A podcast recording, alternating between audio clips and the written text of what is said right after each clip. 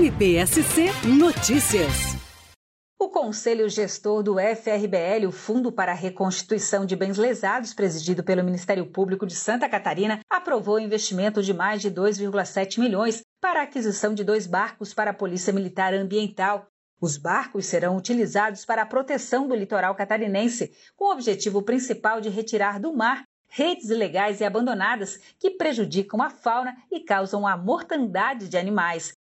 Para se ter uma ideia, no ano passado foram registrados 53 incidentes envolvendo baleias no litoral catarinense. Quem dá mais detalhes da importância destas novas embarcações é o subprocurador-geral para assuntos jurídicos do MP catarinense, Fábio de Souza Trajano, que preside o Conselho Gestor do FRBL. O Conselho Gestor do Fundo de Reconstrução dos Bens Lesados recebeu o projeto com muita alegria, muita satisfação diante da grande importância que as embarcações terão para combater a pesca predatória, a pesca ilegal, contribuindo sobremaneira para a diminuição da morte de inúmeros animais e com a preservação de muitas espécies fundamentais para o equilíbrio ambiental. MPSC Notícias, com informações do Ministério Público de Santa Catarina.